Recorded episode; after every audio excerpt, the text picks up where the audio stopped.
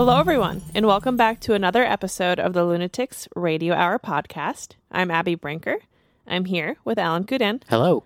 and today we have a bonus episode for you, an extra episode this week because we wanted to share. Because you're worth it. because you're because you're worth it because it's October and we wanted to share with you some spooky haunted house stories.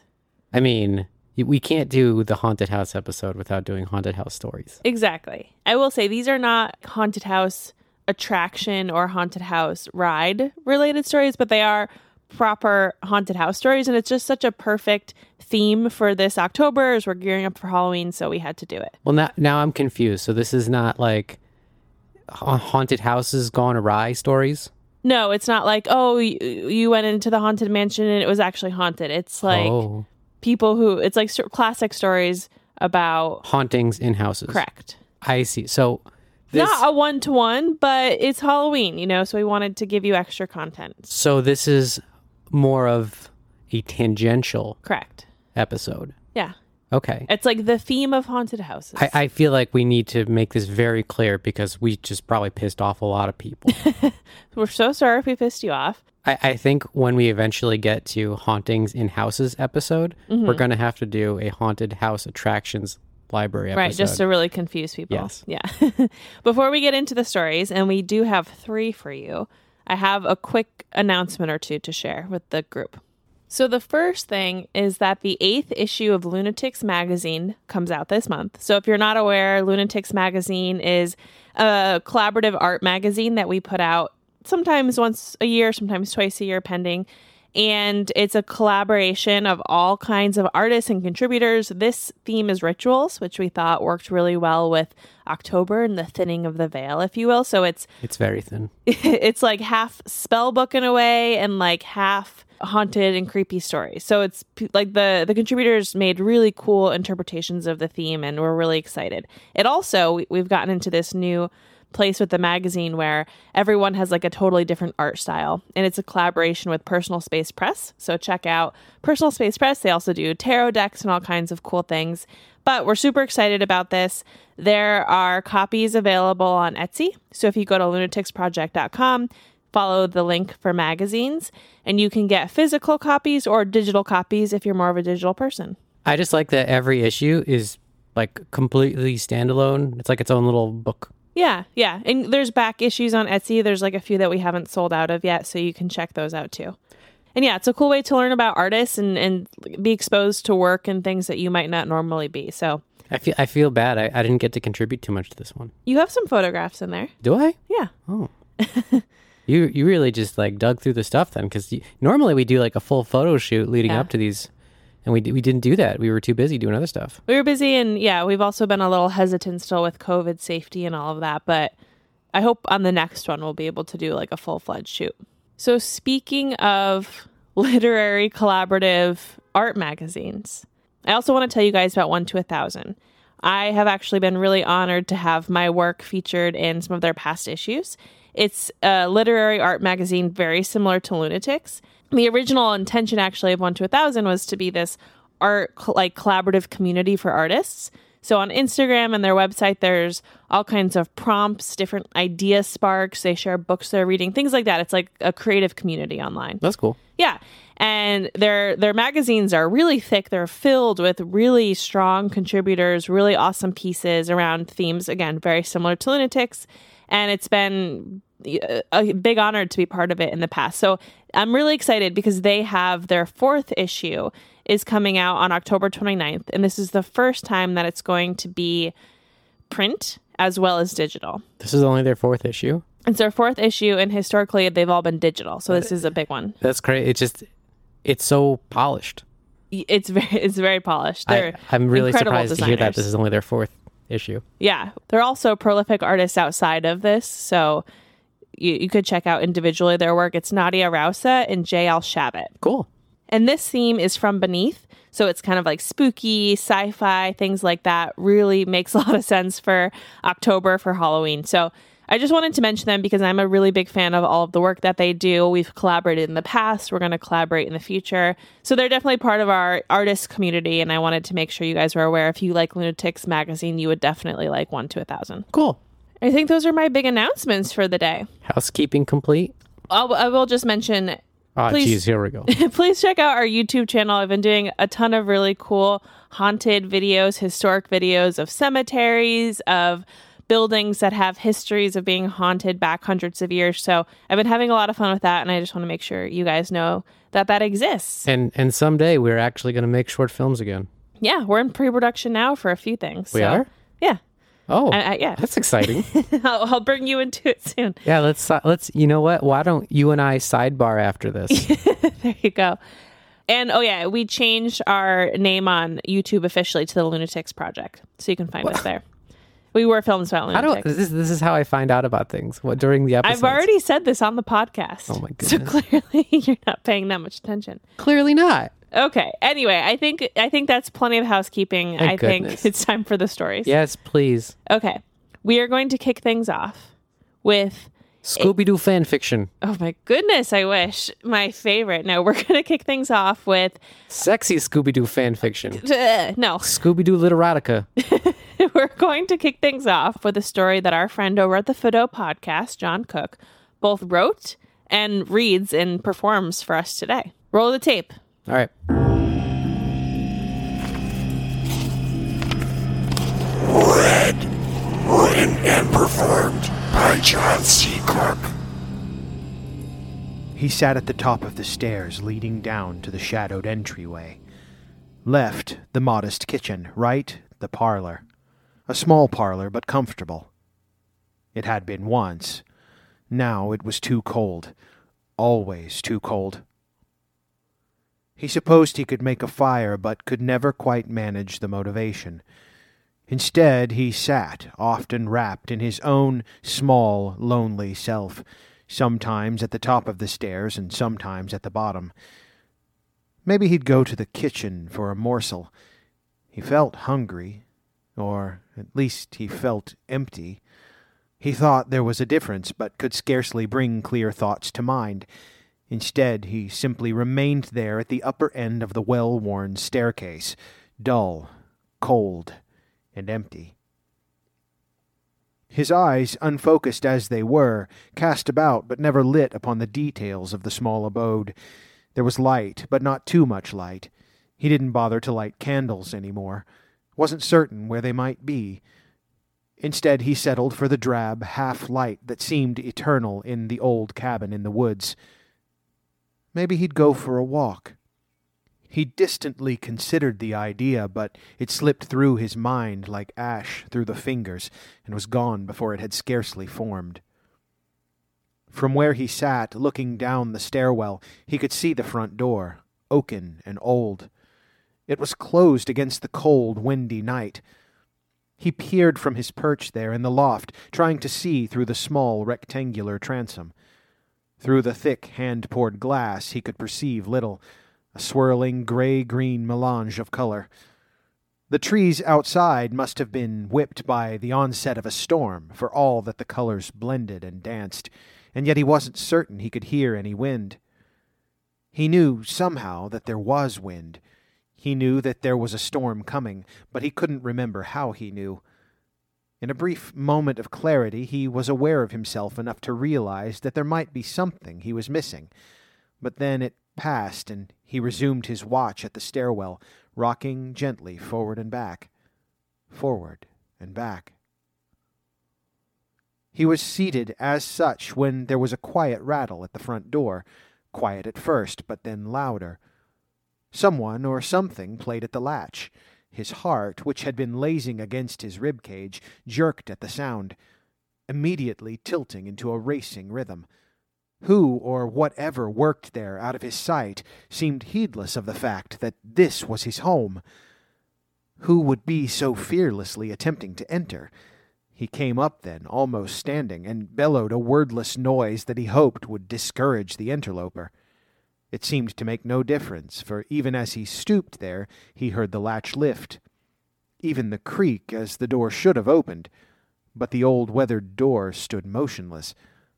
And yet, something, something he almost failed to perceive, was there. Little more than a shimmering blush of red before the door. Formless it was, but there none the less. He felt the temperature around him rise as he watched the crimson blur. Its imprecise edges wavered and changed.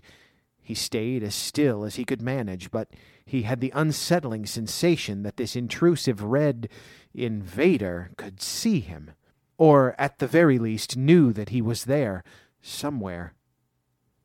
He sat still as the dead, watching and waiting.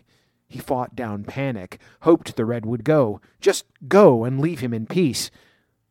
Without a sound, the red diminished. No. Did it turn? It became slimmer and moved out of sight toward his kitchen. From his place on the stairs he listened, for it was all he could think to do. Beyond his vision there were hollow footfalls, but the red had had no feet. There was a faint whisper of singing from what he imagined was the red's non existent throat. He felt he could even recognize the tune for a moment, but the name stayed at the edge of his memory. Abruptly, the shimmering red being came into view at the foot of the stairwell. He felt anew the surge of warmth from the terrible thing as it appeared. All he could think to do was cry out again, this time with added stomps of the feet, in hopes of frightening the red away. It did not work. The red only stopped there. Had it heard? Had he frightened it at all? Indeed, it stopped, but it wasn't motionless. He had given it pause, but his outburst had not had the effect he had hoped. The air around him felt hot. Only for a moment he considered how long it had been since he had felt real heat, but the red, shimmering spectre's ominous presence forced everything from his mind. The red thing moved. It lifted from its place and slowly ascended the staircase, stopping there a mere two paces away. It had no face, but it was looking right at him. The red thing stilled, its edges sharpened, the vague shape momentarily coalescing into something eerily manlike. It leaned in, scoured, and scrutinized him. He was frozen in fear as the red thing reached out with one of its spindly, quavering arms. Cornered as he was, his normally docile demeanor was pulled to the brink, and he felt trapped, assaulted. His fear boiled and changed, adding fuel to his anger, and in that moment he felt the red thing's warm aura intensify. The heat bathed him and emboldened him even as he felt the red thing falter. He did not think, but blindly rushed headlong into his oppressor. There was nothing solid there with which to clash, and yet, as he made contact, he felt his body pass through the space that the red occupied. It dragged through him like electric, the misty red thing. And in a flash that seemed like lightning with no thunder, he was seated once more at the top of the staircase, looking down at the red thing, flattened against the floorboards in front of the old door. The red faded slowly, and with it the warmth. In its absence, cold returned. In moments, the warmth was a distant memory, a sensation long forgotten, an ephemeral dream. He sat at the top of the stairs, leading down into the shadowed entryway. Left, the modest kitchen, right, the parlor. A small parlor, but comfortable. It had been once. Now it was too cold, always too cold. He supposed he could make a fire, but could never quite manage the motivation. So I have sort of a controversial, potentially opinion of this story. Not opinion, sorry, Oh, like like interpretation of it. Buckle up, folks. I think potentially this could be about depression. Because the idea of this red sort of figure that's like taunting and haunting him but the thing with with the warmth that's associated with it and when it goes away he's cold.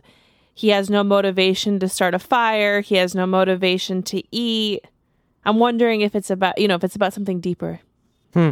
I like the idea of depression being some supernatural force that just enters, you know, your home. There's something cool about that. It seems very like uh, Japanese folklore, spi- you know, spirits of the home. Got to do all these normal rituals that, you know, cleanse the home of bad spirits. But these are also the same things that like would help you lead a like a better mental health lifestyle simultaneously. I Right. feel like there's a lot of overlap there. I yeah, and I feel like he does something interesting where he sort of makes the what I'm I don't know. This is my interpretation, but like the happiness, the paranormal thing. Mm-hmm. So like the lack of of this warmth and this energy and this electricity is like this cold emptiness that he's with. Like, Sure. but but it's almost like the the joy is this paranormal thing. I like that a lot. I like your interpretation. So I don't know, but everyone go listen to the Fido podcast and and listen to more of John's work and listen to him read the classic works of others as well. I just have to say that I he has such a unique writing style that I'm absolutely in love with. Yeah. Oh, that's so nice. Yeah, absolutely. He's shared a few of his flash fiction pieces with us before and Flash fiction. flash fiction. And uh, yeah, I agree. I, I really enjoy his original pieces. All right, who's up next? So now I have an original piece to share from me. and it's actually part oh, of what? Can I guess? yeah. The man with an axe. I don't think you've heard this before. No, not No, the I've heard that one. this is a different one. It, it I wrote it specifically for my collection of horror stories called Horror Stories, which came out last year. I, th- I Um, think naming that book was your crowning achievement. uh, so yeah, this is part of that. But beyond that, it has not been on the podcast. It's actually been on Bob Short Story Hour, It has. but it's not been on Lunatics Radio Hour.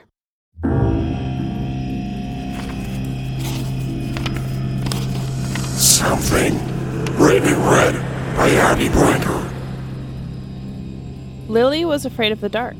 She buried her head further under the comforter. It was harder to breathe under the layers of fabric, but she had no other choice. It was the only place she was safe. Danger lurked outside of the blankets. There were shadows and sounds and the mystery of the unknown.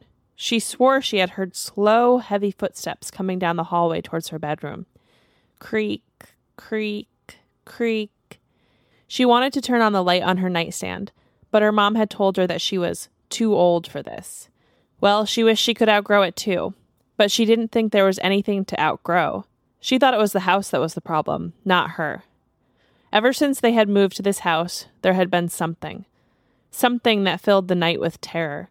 Something that waited for the sun to go down and then set off alarm bells in her head. Something that watched her while she slept and taunted her while she lay awake. Creak, creak, creak. Something was approaching. She swore it was real. There was no way it could be in her head. She could hear it. 1 a.m. She didn't know if her mom was still awake. She didn't know if it was safe to turn on the light. Creak. Her mom had read her a book when she was little. The book was scary. She had been afraid to go to sleep alone that night. Her mom said that nothing could hurt her in the light. Her mom had said it. Creak. She pushed the blankets off of her and rolled towards the nightstand. Click. Her fingers switched on the lamp. A warm orange glow filled the room. It illuminated her reading chair, her bookshelf, her little round rug, and the closet door that needed to be closed. Lily could not sleep at night if the door was open or ajar. It was too scary. Tonight it was closed. Thank God. She took a deep breath and tried to listen for the noises in the hallway. Silence. The nightlight had scared away the monster. She wanted to keep the light on, but she knew it was too risky. It was a work night. Her mom would be extra grumpy if she saw it on. She took one final survey of the room and leaned over to turn it off. Darkness and shadow seeped back into the small space. Lily was tired. She could feel her eyes getting heavy.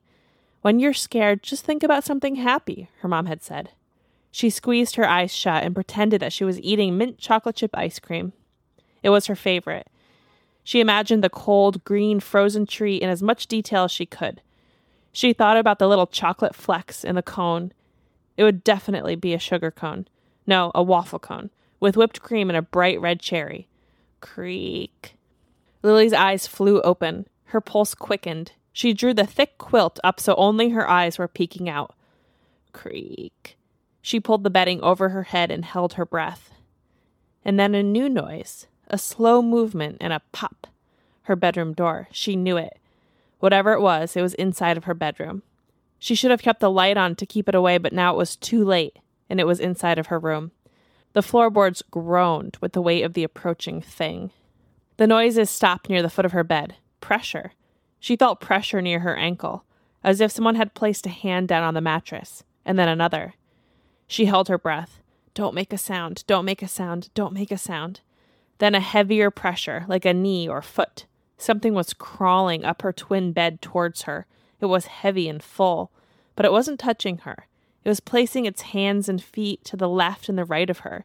She could feel the presence over her, waiting for her. Murderer or ghost? Murderer or ghost? Murderer or ghost?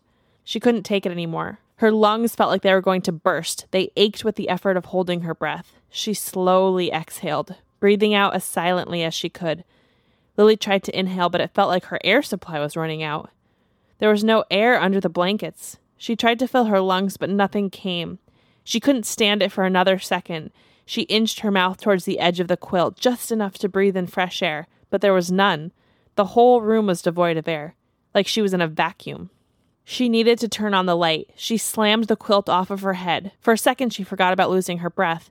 Crouched over her was a shadow, a dense, opaque shadow. It had been waiting for her. The entity slowly leaned in closer and closer to Lily.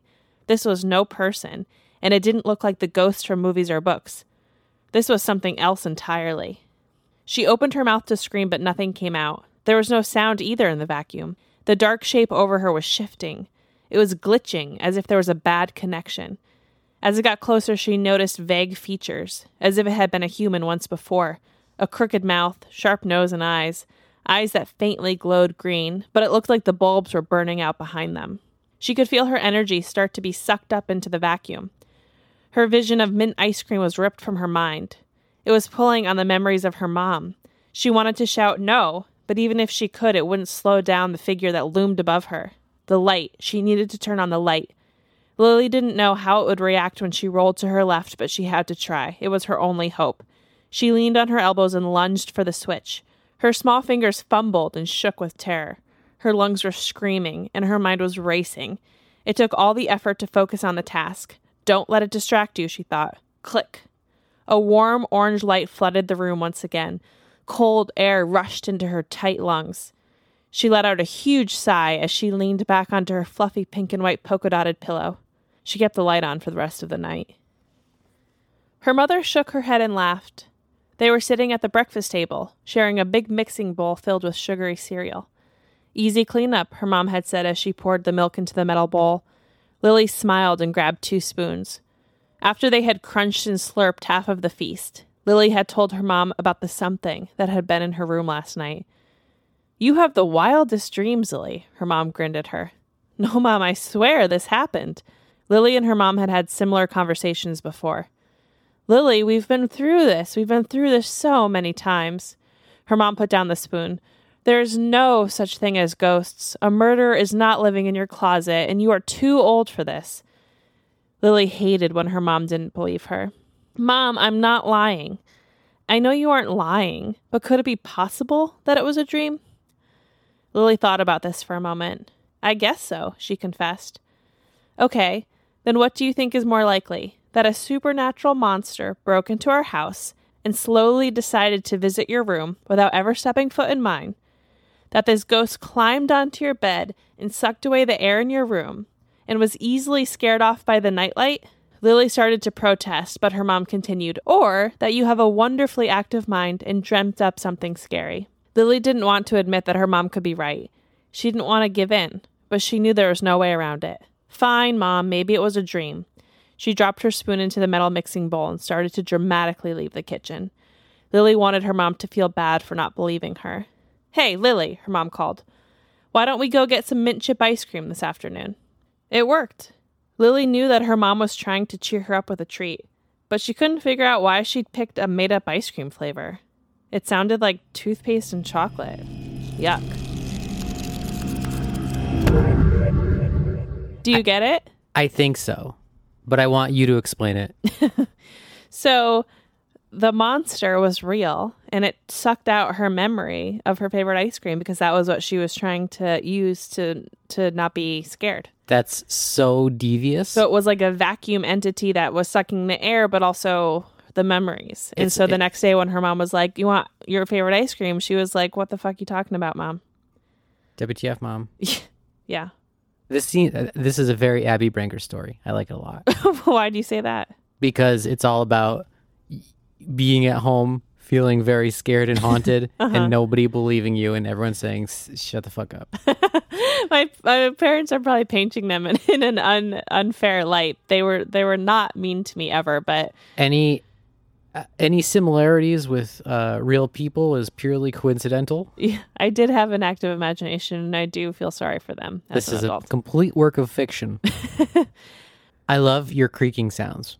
Creak you really should start selling these as you sound know, effects. As sound effects, yeah, that's it's very good. It honestly, it feels like you know you got ripped off by Telltale Heart. yeah, exactly. You know, Yeah, You did- Po, Poe stole from me. you did it better. That's I did it first. Yeah. So we have one more story to share with you. Okay, This is a doozy. Well, it's not a doozy, but I would say this it's long, and I, I would classify this as a classic literature haunted house story. we're putting a long story in a bonus episode. Yeah. We just keep giving and giving. Well, this actually is provided does to this, us. Does this one cost extra to the listeners? No, free, free of charge. uh, but this one was actually provided to us by Bob Don of Bob Short Story Hour Bob Don of Bob Short Story and the Hidden Oaks podcast. So this story actually originally premiered on Bob Short Story Hours episode 26. So you should go listen to it there again if you want to listen to it. But Bob graciously provided it for us today because it is a very classic iteration of a haunted house story. Alrighty. This was actually, so I'll give you a sentence of, just a sentence of background. So this story is from 1909. It was originally published in a collection of short stories called Sailor's Knots, written by W.W. Jacobs, over 100 years old. Oh wow. Yeah. So again, a classic piece, and Bob does accents in it. So I'm so excited. roll the tape.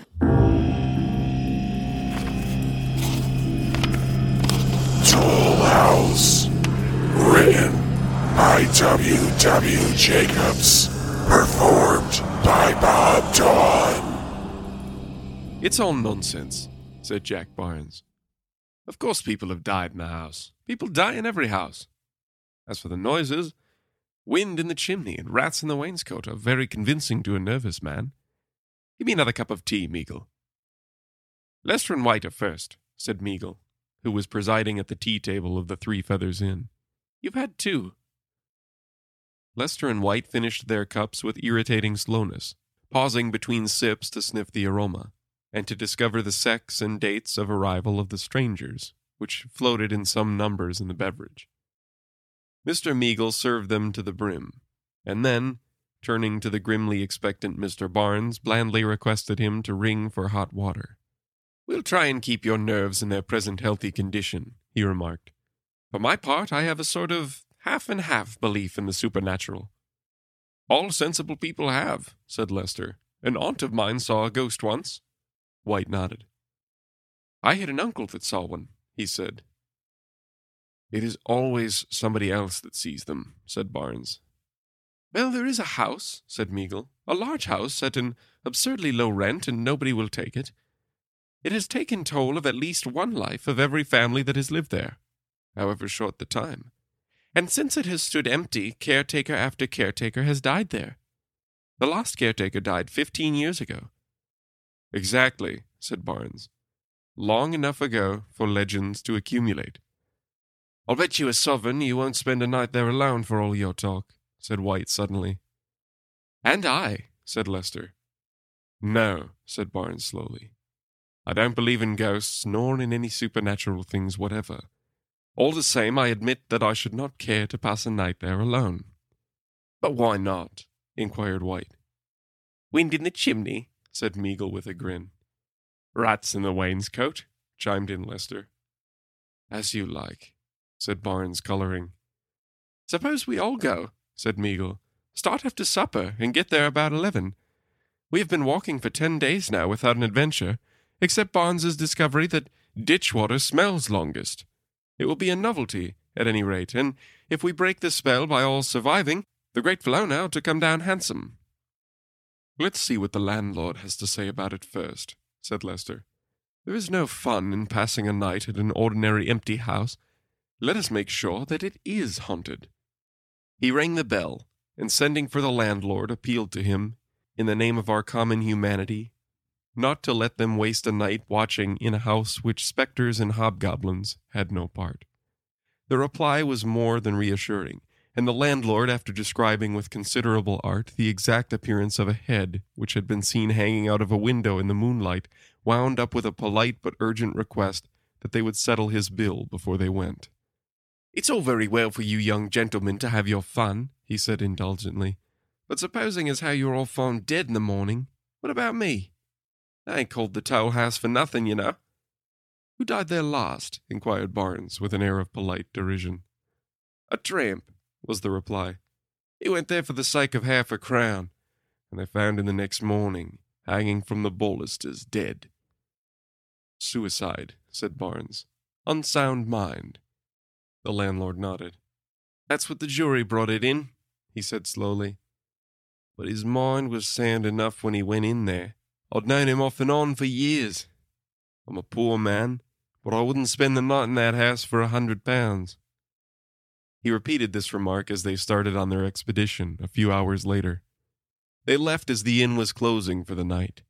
Bolts shot noisily behind them, and as the regular customers trudged slowly homewards, they set off at a brisk pace in the direction of the house.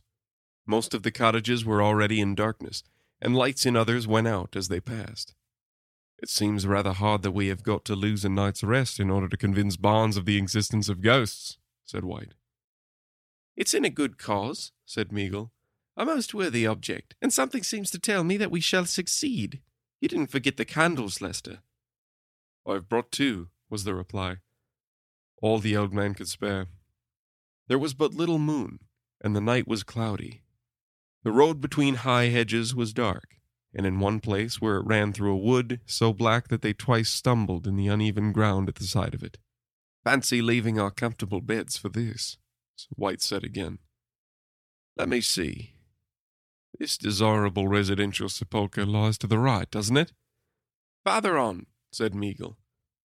They walked on for some time in silence, broken only by White's tribute to the softness, the cleanliness, and the comfort of the bed which was receding farther and farther into the distance. Under Meagle's guidance, they turned off at last to the right, and after a walk of a quarter of a mile, saw the gates of a house before them. The lodge was almost hidden by overgrown shrubs, and the drive was choked with rank growths. Meagle leading, they pushed through it until the dark pile of the house loomed above them. There is a window at the back where we can get in, so the landlord says, said Lester, as they stood before the hall door. Window? said Meagle. Nonsense. Let's do the thing properly. Where's the knocker? He felt for it in the darkness and gave a thundering rat a tat at the door. Don't play the fool, said Barnes crossly. Ghostly servants are all asleep, said Meagle gravely. But I'll wake them up before I've done with them. It's scandalous keeping us out here in the dark. He plied the knocker again, and the noise volleyed in the emptiness beyond. Then, with a sudden exclamation, he put out his hands and stumbled forward. Why, it was open all the time, he said with an odd catch in his voice. Come on. I don't believe it was open, said Lester, hanging back.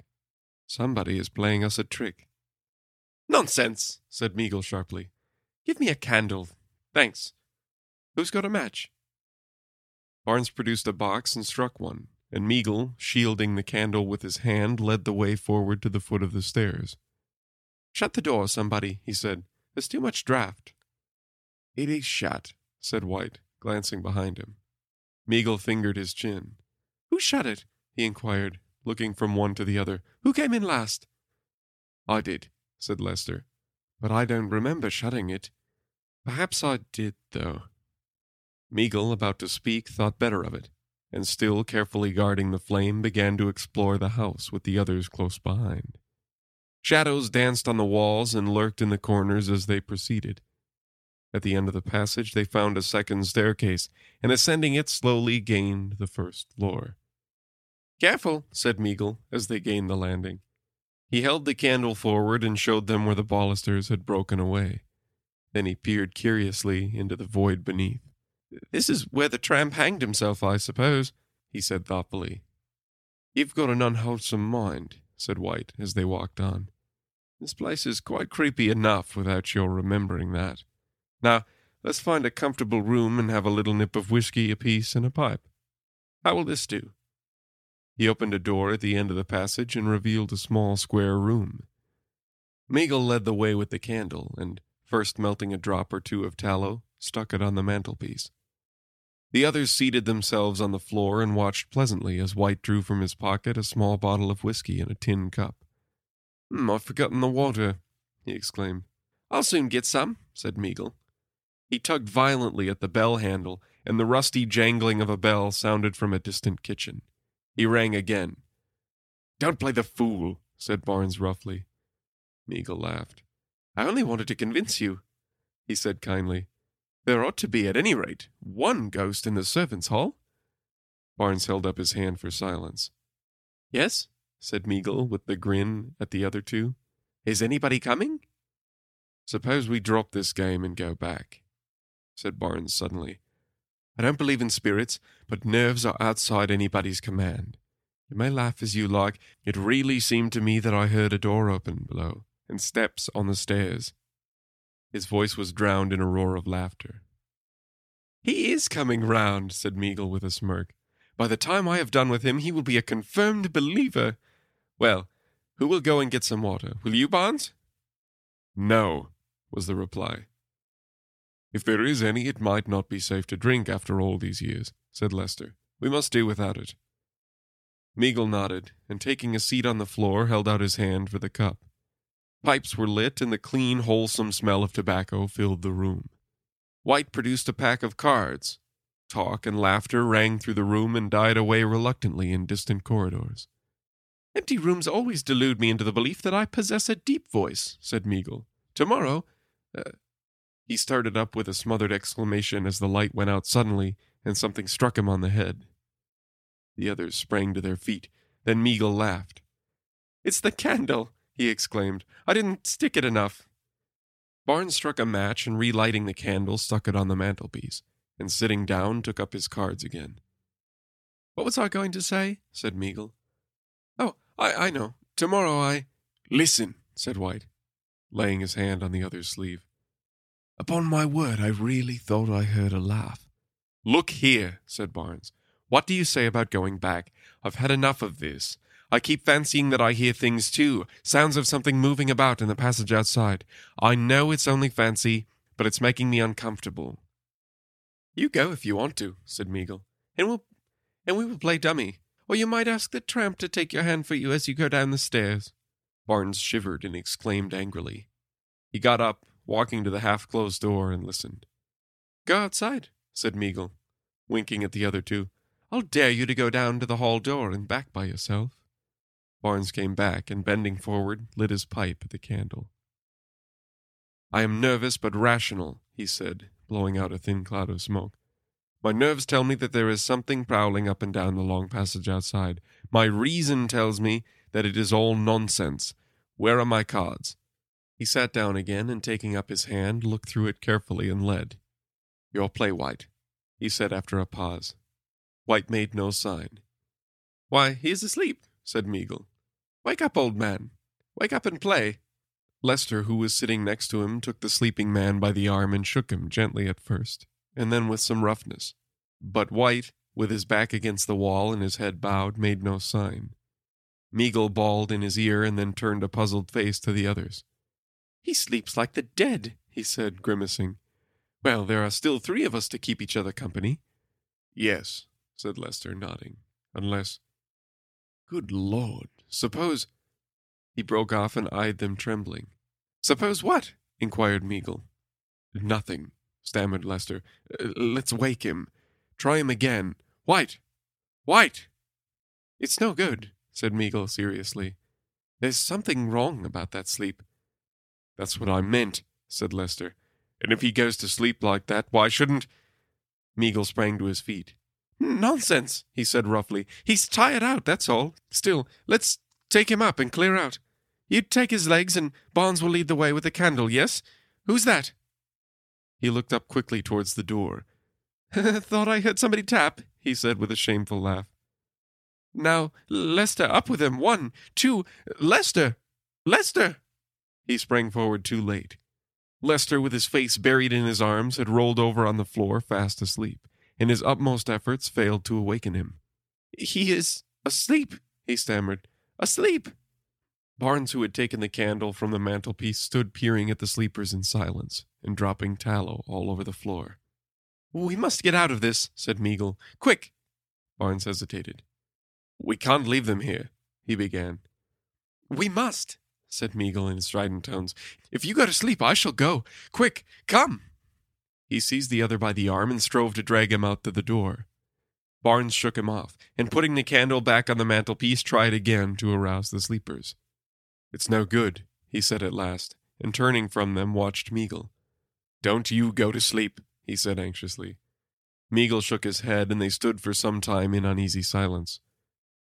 May as well shut the door, said Barnes at last. He crossed over and closed it gently. Then, at a scuffling noise behind him, he turned and saw Meagle in a heap on the hearthstone. With a sharp catch in his breath, he stood motionless. Inside the room, the candle, fluttering in the draught, showed dimly the grotesque attitudes of the sleepers.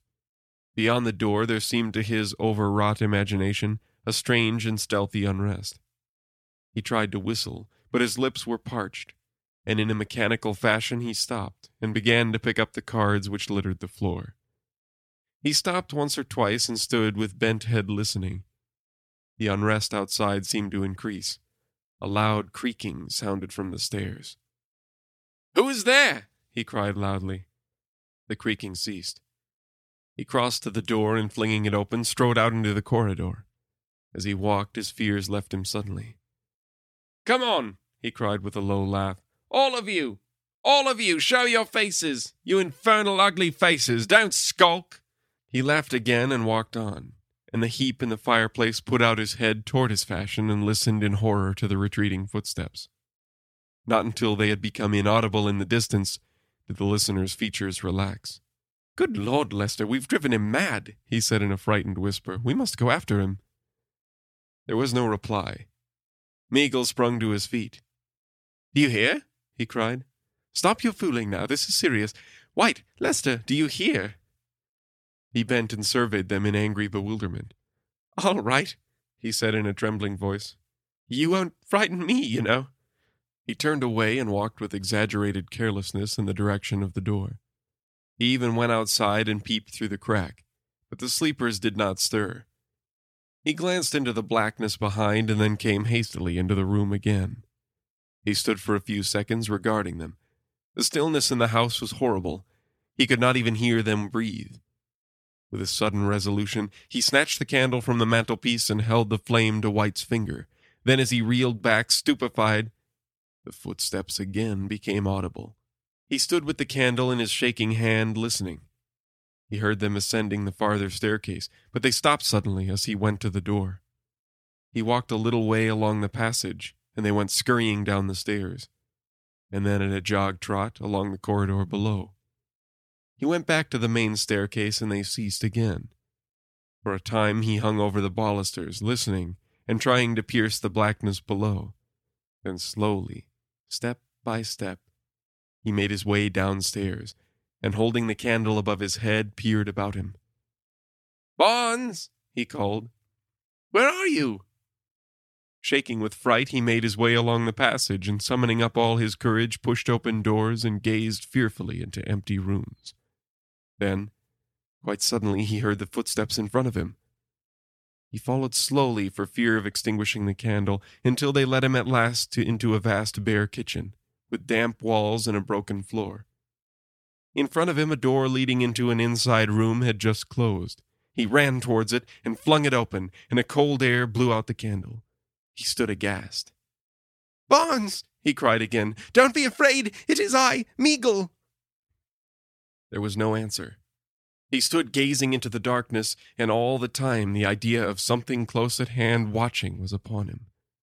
Then suddenly, the steps broke out overhead again. He drew back hastily and passing through the kitchen groped his way along the narrow passages. He could now see better in the darkness, and finding himself at last at the foot of the staircase, began to ascend it noiselessly. He reached the landing just in time to see a figure disappear around the angle of a wall. Still careful to make no noise, he followed the sound of the steps until they led him to the top floor, and he cornered the chase at the end of a short passage. Barnes, he whispered. Barnes! Something stirred in the darkness. A small circular window at the end of the passage just softened the blackness and revealed the dim outlines of a motionless figure. Meagle, in place of advancing, stood almost as still as a sudden, horrible doubt took possession of him. With his eyes fixed on the shape in front, he fell back slowly, and as it advanced upon him, burst into a terrible cry. Barnes, for God's sake, is it you? The echoes of his voice left the air quivering, but the figure before him paid no heed. For a moment, he tried to brace his courage up to endure its approach. Then, with a smothered cry, he turned and fled. The passages wound like a maze, and he threaded them blindly in a vain search for the stairs. If he could get down and open the hall door. He caught his breath in a sob. The steps had begun again. At a lumbering trot, they clattered up and down the bare passages, in and out, up and down, as though in search of him. He stood appalled, and then as they drew near, entered a small room and stood behind the door as they rushed by. He came out and ran swiftly and noiselessly in the other direction. And in a moment the steps were after him. He found a long corridor and raced along at a top speed. The stairs he knew were at the end, and with the steps close behind, he descended them in blind haste. The steps gained on him, and he shrank to the side to let them pass, still continuing his headlong flight. Then suddenly, he seemed to slip off the earth into space. Lester awoke in the morning to find the sunshine streaming into the room, and White sitting up and regarding with some perplexity a badly blistered finger. Where are the others? inquired Lester. Gone, I suppose, said White. We must have been asleep. Lester arose and, stretching his stiffened limbs, dusted his clothes with his hands and went into the corridor. White followed. At the noise of their approach, a figure which had been lying asleep at the other end sat up and revealed the face of Barnes. Why, I've been asleep, he said in surprise. I don't remember coming here. How did I get here? Nice place to come for a nap, said Lester severely, as he pointed to the gap in the balusters. Look there! Another yard, and where would you have been? He walked carelessly to the edge and looked over. In response to his startled cry, the others drew near, and all three stood gazing at the dead man below. So, uh, an ideal October classic literature haunted house story, no? You know what they say Bob knows how to pick 'em.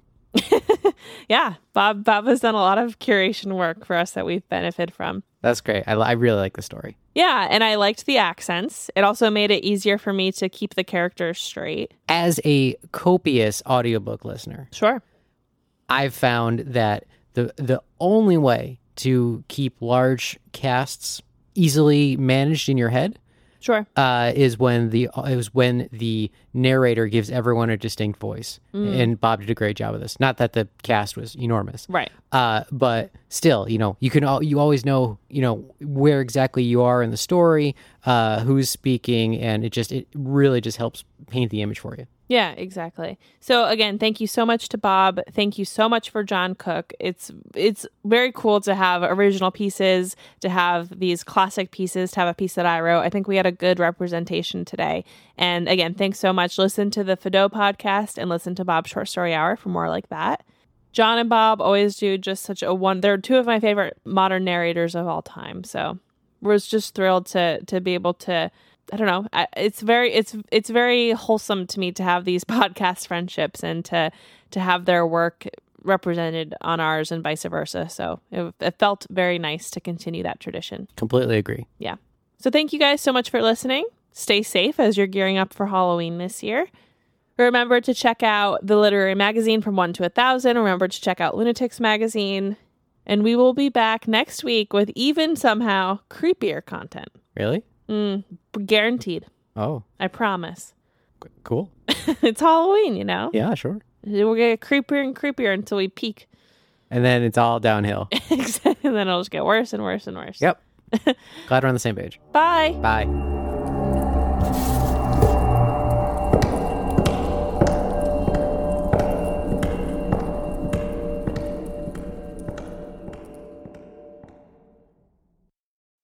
Thanks for listening. If you'd like some bonus content, consider supporting us on Patreon to access our patron exclusive podcast, Horror Movie Club. Also, head to lunaticsproject.com to check out our spooky merch and apparel.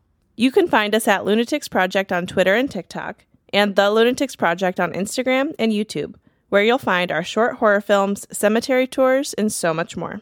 And please rate and review. A little feedback goes a long way to help us grow and get more content out there. Our cover art is by Pilar Kep, and musical bumpers are by Michaela Papa and Jordan Moser.